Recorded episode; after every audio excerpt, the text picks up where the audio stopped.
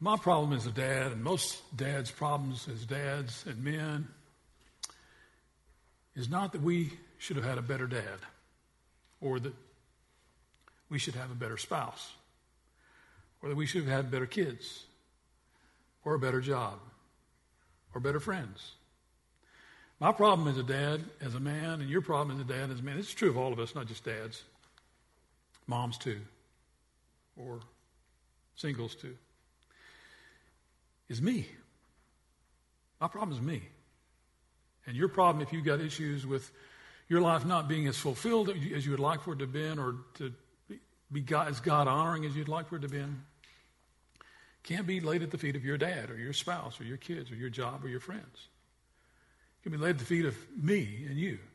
And as we look around our world and we see issues that we should step into and we don't, I wonder why we don't or places where we could keep our mouth shut and we don't.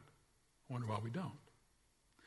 It is, it is, it is this idea of me being at the center of my universe. And it's cultural. I mean, our culture is, is definitely wired that way. Uh, I've, I've shared a lot with you recently in the last probably several months about our transitioning from what was at its origin, our country, a God centered culture, to a family centered culture. Now we've moved and transitioned to a child centered culture where children are the center of the universe. You can agree or disagree with that. I happen to disagree with it because I don't think it's biblical. But we, we, that's, that's the world we live in. And so, as such, most of the things that, in, in an increasing way, most of the things that dads and men's have to say in our culture are ignored because we're marginalized. We're, we're and we've allowed that to happen. We've allowed that to happen increment. Nobody, no, nobody ever said, gee, let's, let's remove the influence of men and fathers from our culture, can we? Nobody ever said that. But incrementally, we've allowed that men to happen.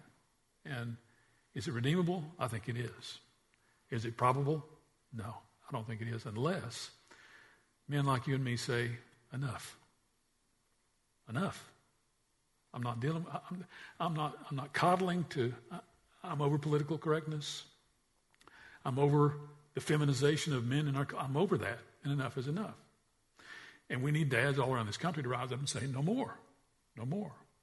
This is what God's called me to be. This is who He's called me to be, and this is who I'm going to be, whether that's offensive or not. I hope it doesn't offend you, but if it does, so be it. Truth sometimes is offensive. It offends me.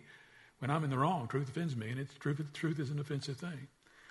But as, as, as we look at this, this this aspect again of, of our, all of us, uh, not just men, not just dads, but all of us being in the wilderness, one of the things that keeps us in the wilderness are these common problems, these common temptations that we face. And, and temptation is common to man, to every man, every woman. And as we find ourselves from time to time in of and out of the desert places, the wilderness places in our life, what oftentimes got us there is falling to common temptations that we face. And sometimes what keeps us there is staying in con- common temptations that all of us face. So let's see some common, some things that are, that are in common about that today from this text again.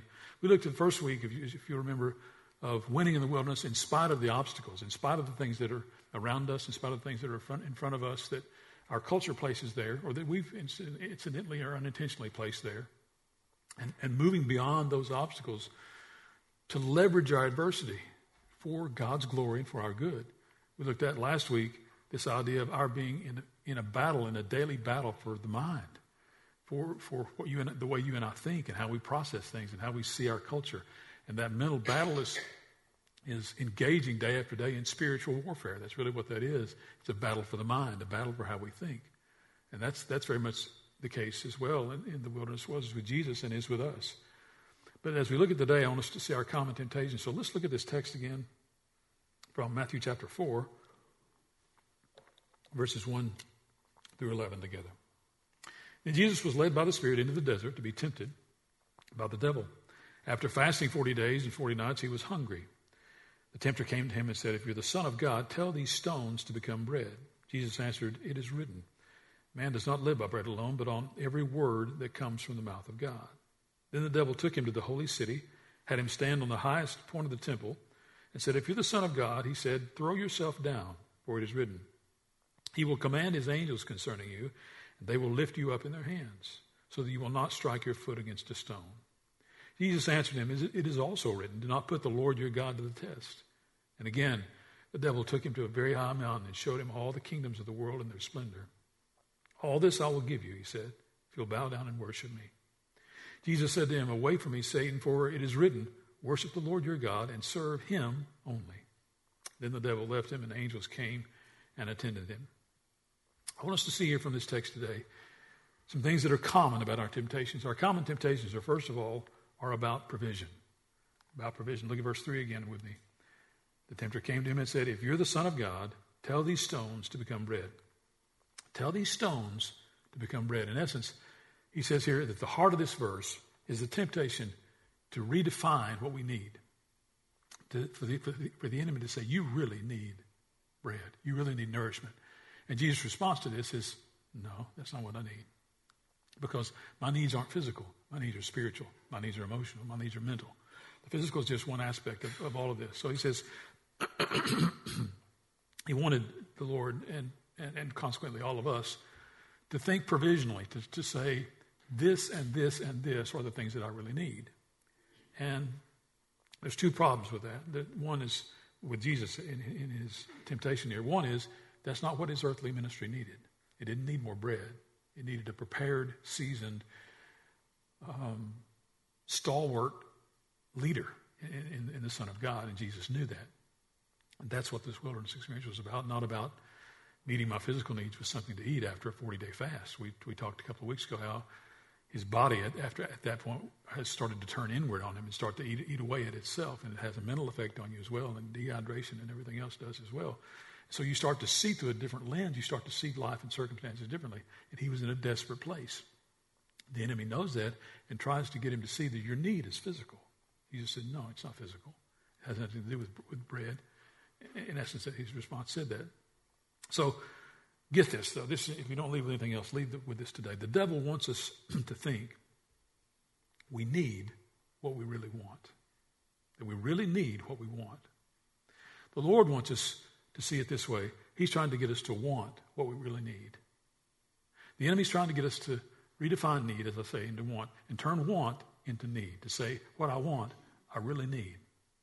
And the Lord, in, this, in the picture of this, spins it back on him and says, what we really need to do is figure out what we need and learn to want that. And so I don't need bread. I want bread. I'm hungry. But I don't need bread, bread in this moment. What I need in this moment is the strength to push back against you.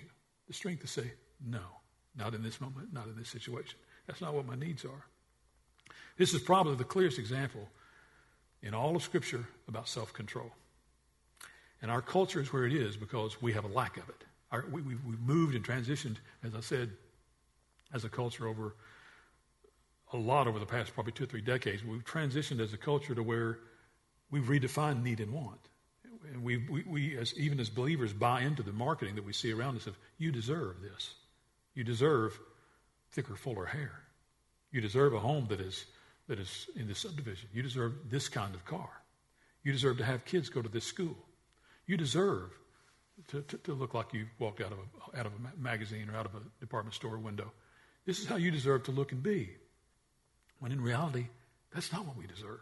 And it's not even what we should want. And so what we bought into gradually and piecemeal and a bite at a time into a culture that says, you deserve this. Not only do you deserve this, you need this. And the Lord pushing back against Satan is saying, no, I don't need the physical. What I need, you can't provide. What I need, these stones can't provide, even if they were bread. I need strength. That comes from the Father. It doesn't come from stones. It turned into bread. It comes from my Father. He realized that, knew that. But the enemy wants us to think it's about provision, that our common, the common temptation we have is, is provisional. And it's not provisional at all. It's not the things we need at all, it's the things we want. Secondly, our common temptations are not only about provision, but they're about position. Look at verse 6 with me. He says here, if you're the Son of God, throw, this, uh, throw yourself down, for it is written, He will command His angels concerning you. They'll lift you up in their hands so that you'll not strike your foot against a stone. He'll command His angels and they'll lift you up. In essence, take this leap of faith And not only will, will what will end up in this leap of faith be safety for you, but you'll be exalted. They'll lift you up. They'll not only protect you, but exalt you. And that is oftentimes what temptation is for us. It, may, it makes us think, this position that you don't have, this, this sense of being known and fame and order, these things are things that you need. They're things that every, everybody else in our world wants, and you want them too, don't you?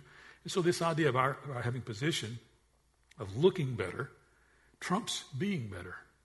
And so whether, whether we're looking better or not, the, the, the end game and the end outcome of, of this wilderness experience for Jesus was coming out of the backside of this better, more refined, more, more with, with greater strength, greater sustenance, greater sense of priority, greater sense of value than when he went in in the first place. The fast will do that to you, but the temptation was a part of this process as well. and excuse, excuse me, Jesus really sees this. So a healthy amount of temptations you and I face are about making us look better in the end rather than our actually being better in the end. The real test is, is, is in choosing what is better for us instead of what looks better for us. Now, the King James translation has a word for this. It's kind of a fancy word called expedient. And what that means is choosing short term knowledge over long term wisdom that makes us look better now instead of be better later. In essence, in essence, maximizing the moment to where I come out of the moment looking better in the moment as thin a veneer as that is, rather than being better long term, which is really what you want. Really, is Jesus' response back to, the, back to the devil to say, no, it's not about my position on the temple, the most elevated position in Jewish culture. Here I am at the highest point of the peak of the, of the most revered building in, in the world. It's not about my looking better in this moment. It's about my being better at the end of this test. You know, I should see temptation that way. We looked at in week one how God can deliver us from that does not tempt us at all. The scripture, we looked at that as well. The scripture says God tempts no man, but he allows temptation to come into our world. Why? So you and I will be refined by it. By the test, we'll come out, as I said, looking better in the end, instead of, or, or being better in the end, instead of a desire just to look better on the surface. So this begs the question is my life about me, or is it about folks? Is it about me, or is it about him? Is it about me, or is it about them? If my life is about me, then my goal, my quest is that I look better at the end of the day.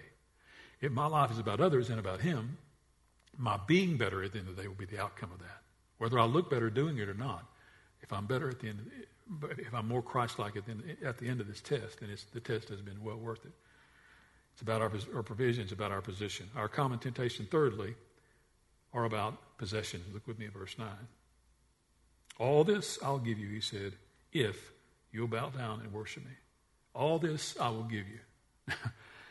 it's, it's almost comical of how delusional the enemy is to take the king who created everything, who owns everything, and says, All this I'll, I'll give you. Now, we looked at last week how these kingdoms, these man made things, the enemy actually probably had a hand in creating and, and, and were his to, his to give. But this creation and everything Jesus looked at, he put into place in the first place, fashioned into existence in, in the first place, Hebrews says.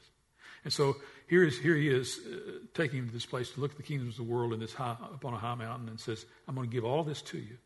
It's like, uh, it's like trying to offer a diamond ring to somebody who owns the jewelry store. I mean, this was already his in the first place. Uh, as far as Jesus' eye could see, already belonged to him in the first place.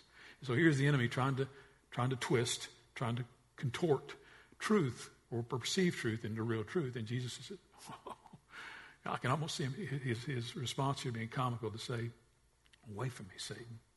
Uh, you, you all, it's written, worship the Lord your God and serve him only as Jesus' response to him. And so it's, it's, it's, it, there's this idea of, of, of our possessions being the thing that's preeminent. That's the very thing the enemy is trying to get him to see is to say, all this is far more important than your, than your health and your safety. And Jesus says, no, no, it isn't.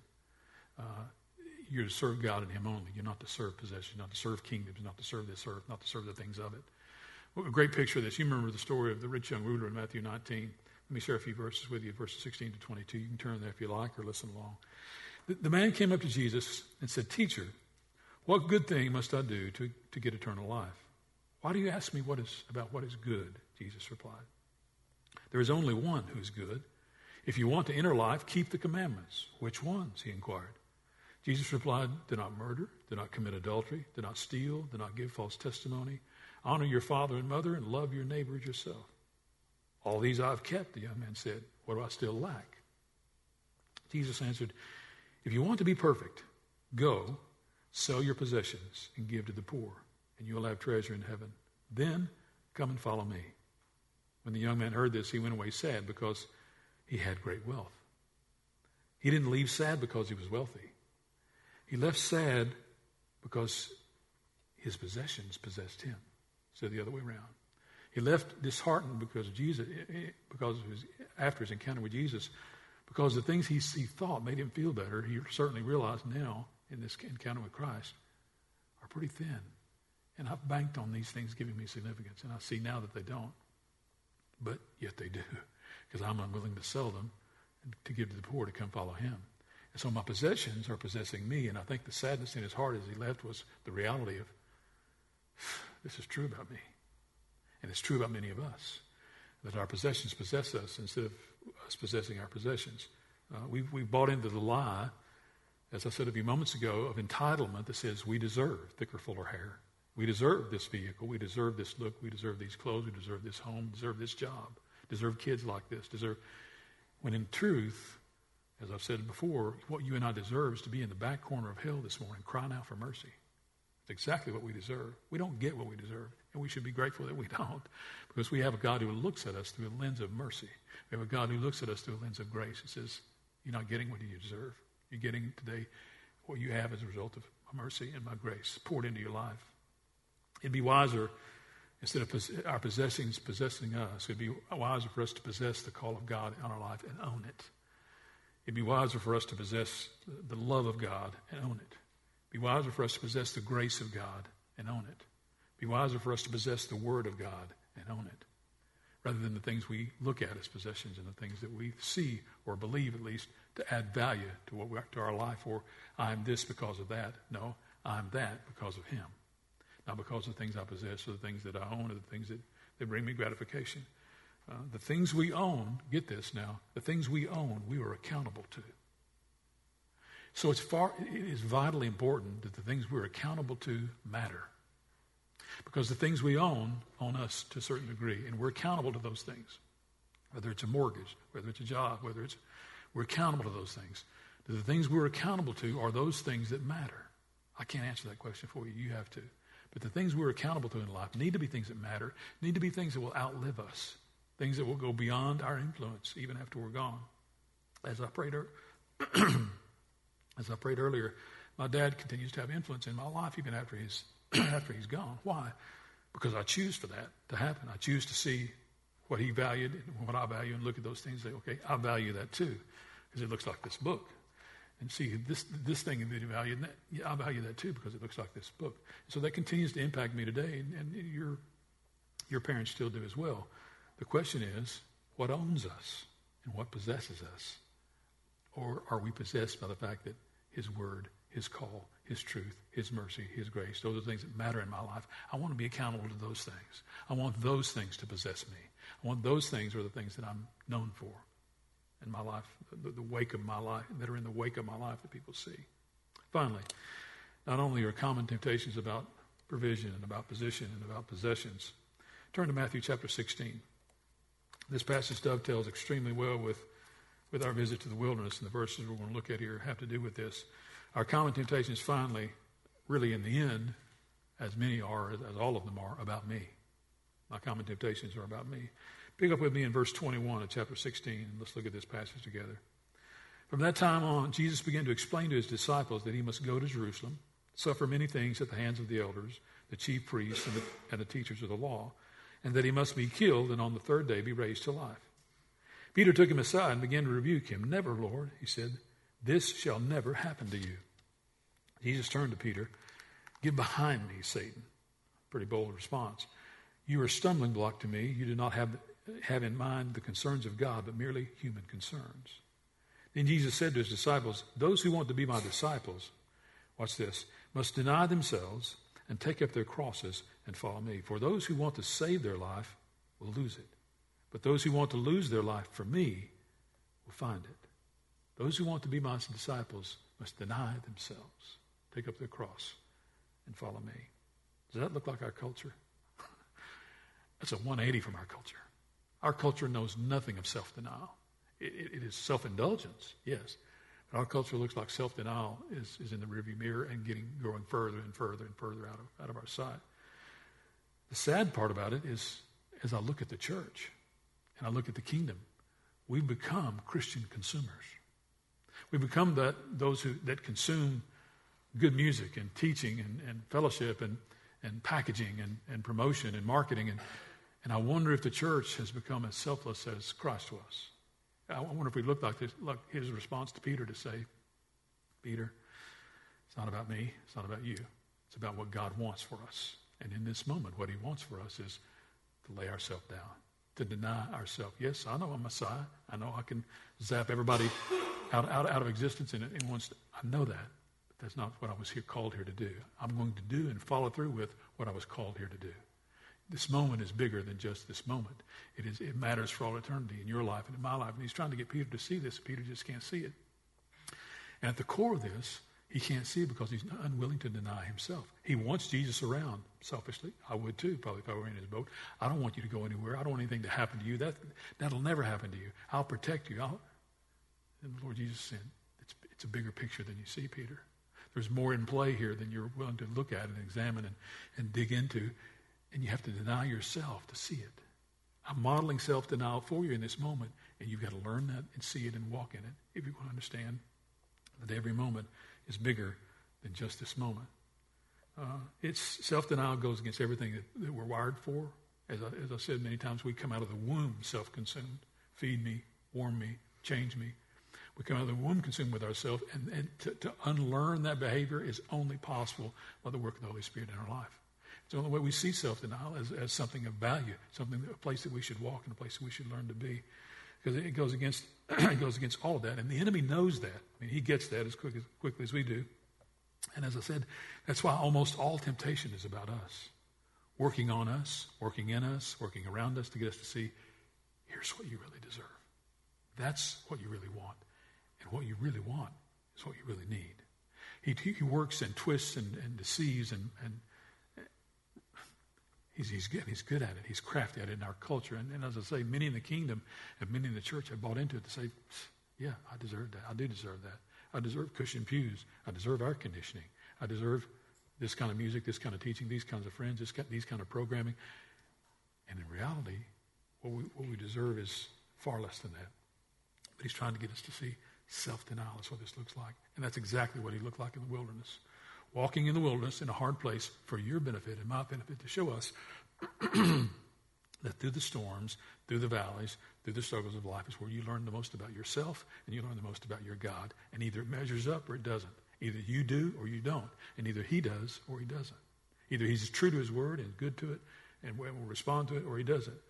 Same in the wilderness. Our, our, our Lord gives us a picture here of self denial. Yet, most of us don't walk in that way. There's also a great promise here in this passage as well. He says, Those who lose their life for my sake will find it. Those who, who choose, make a choice to walk in self denial, will actually learn what life is about. They'll actually see what I'm about. When you learn to deny yourself and deny what you want and deny what you feel like you deserve, then you're starting to scratch the surface to, to, to pull the, the, the clouds and the curtains back to say, this is what a walk with Christ looks like. Because that's exactly who he is. And that's exactly what he's about. And if, if, if my life is about me, I can't look like him. I can't look like him unless I'm willing to deny myself, pick, up my cross, and follow his example. Great promise there that our, that our finding ourselves means our losing ourselves to us and picking him up. Well, question and observation here as we close. Not just to dads, but to all of us. Ever think your life would be better if you could get out of your own way? I do. I think my life would be better if I could get out of my own way because I am my own problem. And I choose my own, I make my own choices.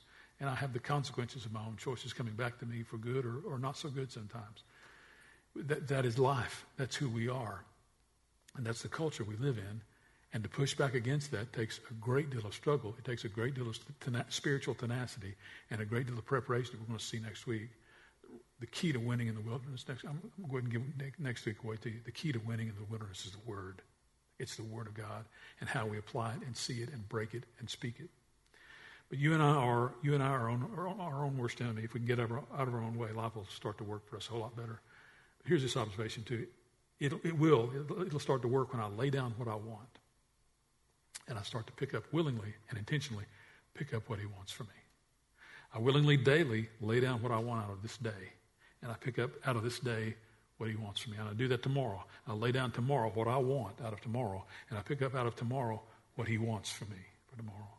And as, as that becomes a daily process to me, that starts to become natural.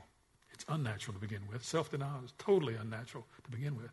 But as it becomes a, a discipline, and it, it, it, must be daily, and sometimes minute, minute to minute, depending on our surroundings. But it, when that discipline becomes daily, becomes weekly, becomes monthly, it starts to become natural, where we start to live self denial and, and see the value in self denial more than getting what I want. We start to define what I want is what God what I need is actually what God wants from me. And I start to pursue those things instead of redefining and, and sh- shaking plates, keeping plates in the air, trying, trying to spin, trying to figure out, do I need this? Do I want this? Do I need this? Do I want this? What does He want from me? That's what I should want. That's my need. As I lay that, set, that stuff down every day and I pick up what He wants from me that day, I start to see the picture of self denial and what that looks like. And it is, it is hard. And I'll tell you what, it sticks out in our culture because our culture doesn't look like that at all. If we want to look like Christ in a, in a, in a Christless culture, you start to pick up some self denial and you start to see what that looks like because those around you are going to think you're freakish if you start to deny yourself and what you want to, to, to, the benefit and gain of others, to the good of someone else besides you, to the glory of your Lord. It, it's freakish looking. And I'm going to tell you, there's something contagious about that. Why? Because there's something in us that wants to be loved. There's something in us that wants to be valued. and seen and noticed by someone else. And we can elevate their importance above ours, their salvation above my own, their willingness to come to know Christ above me, their, their own desire for good above my own. When that, when that comes out of my life, it stands out. It's a loud, loud witness. It's a loud, loud example of who he is, what he's about, and what he's called us to. Those are the benefits of the wilderness, to show us those things. They can't be seen when life's working. Those kinds of lessons can't be, can't be learned when life is clicking. They just can't. They're learned when things get hard.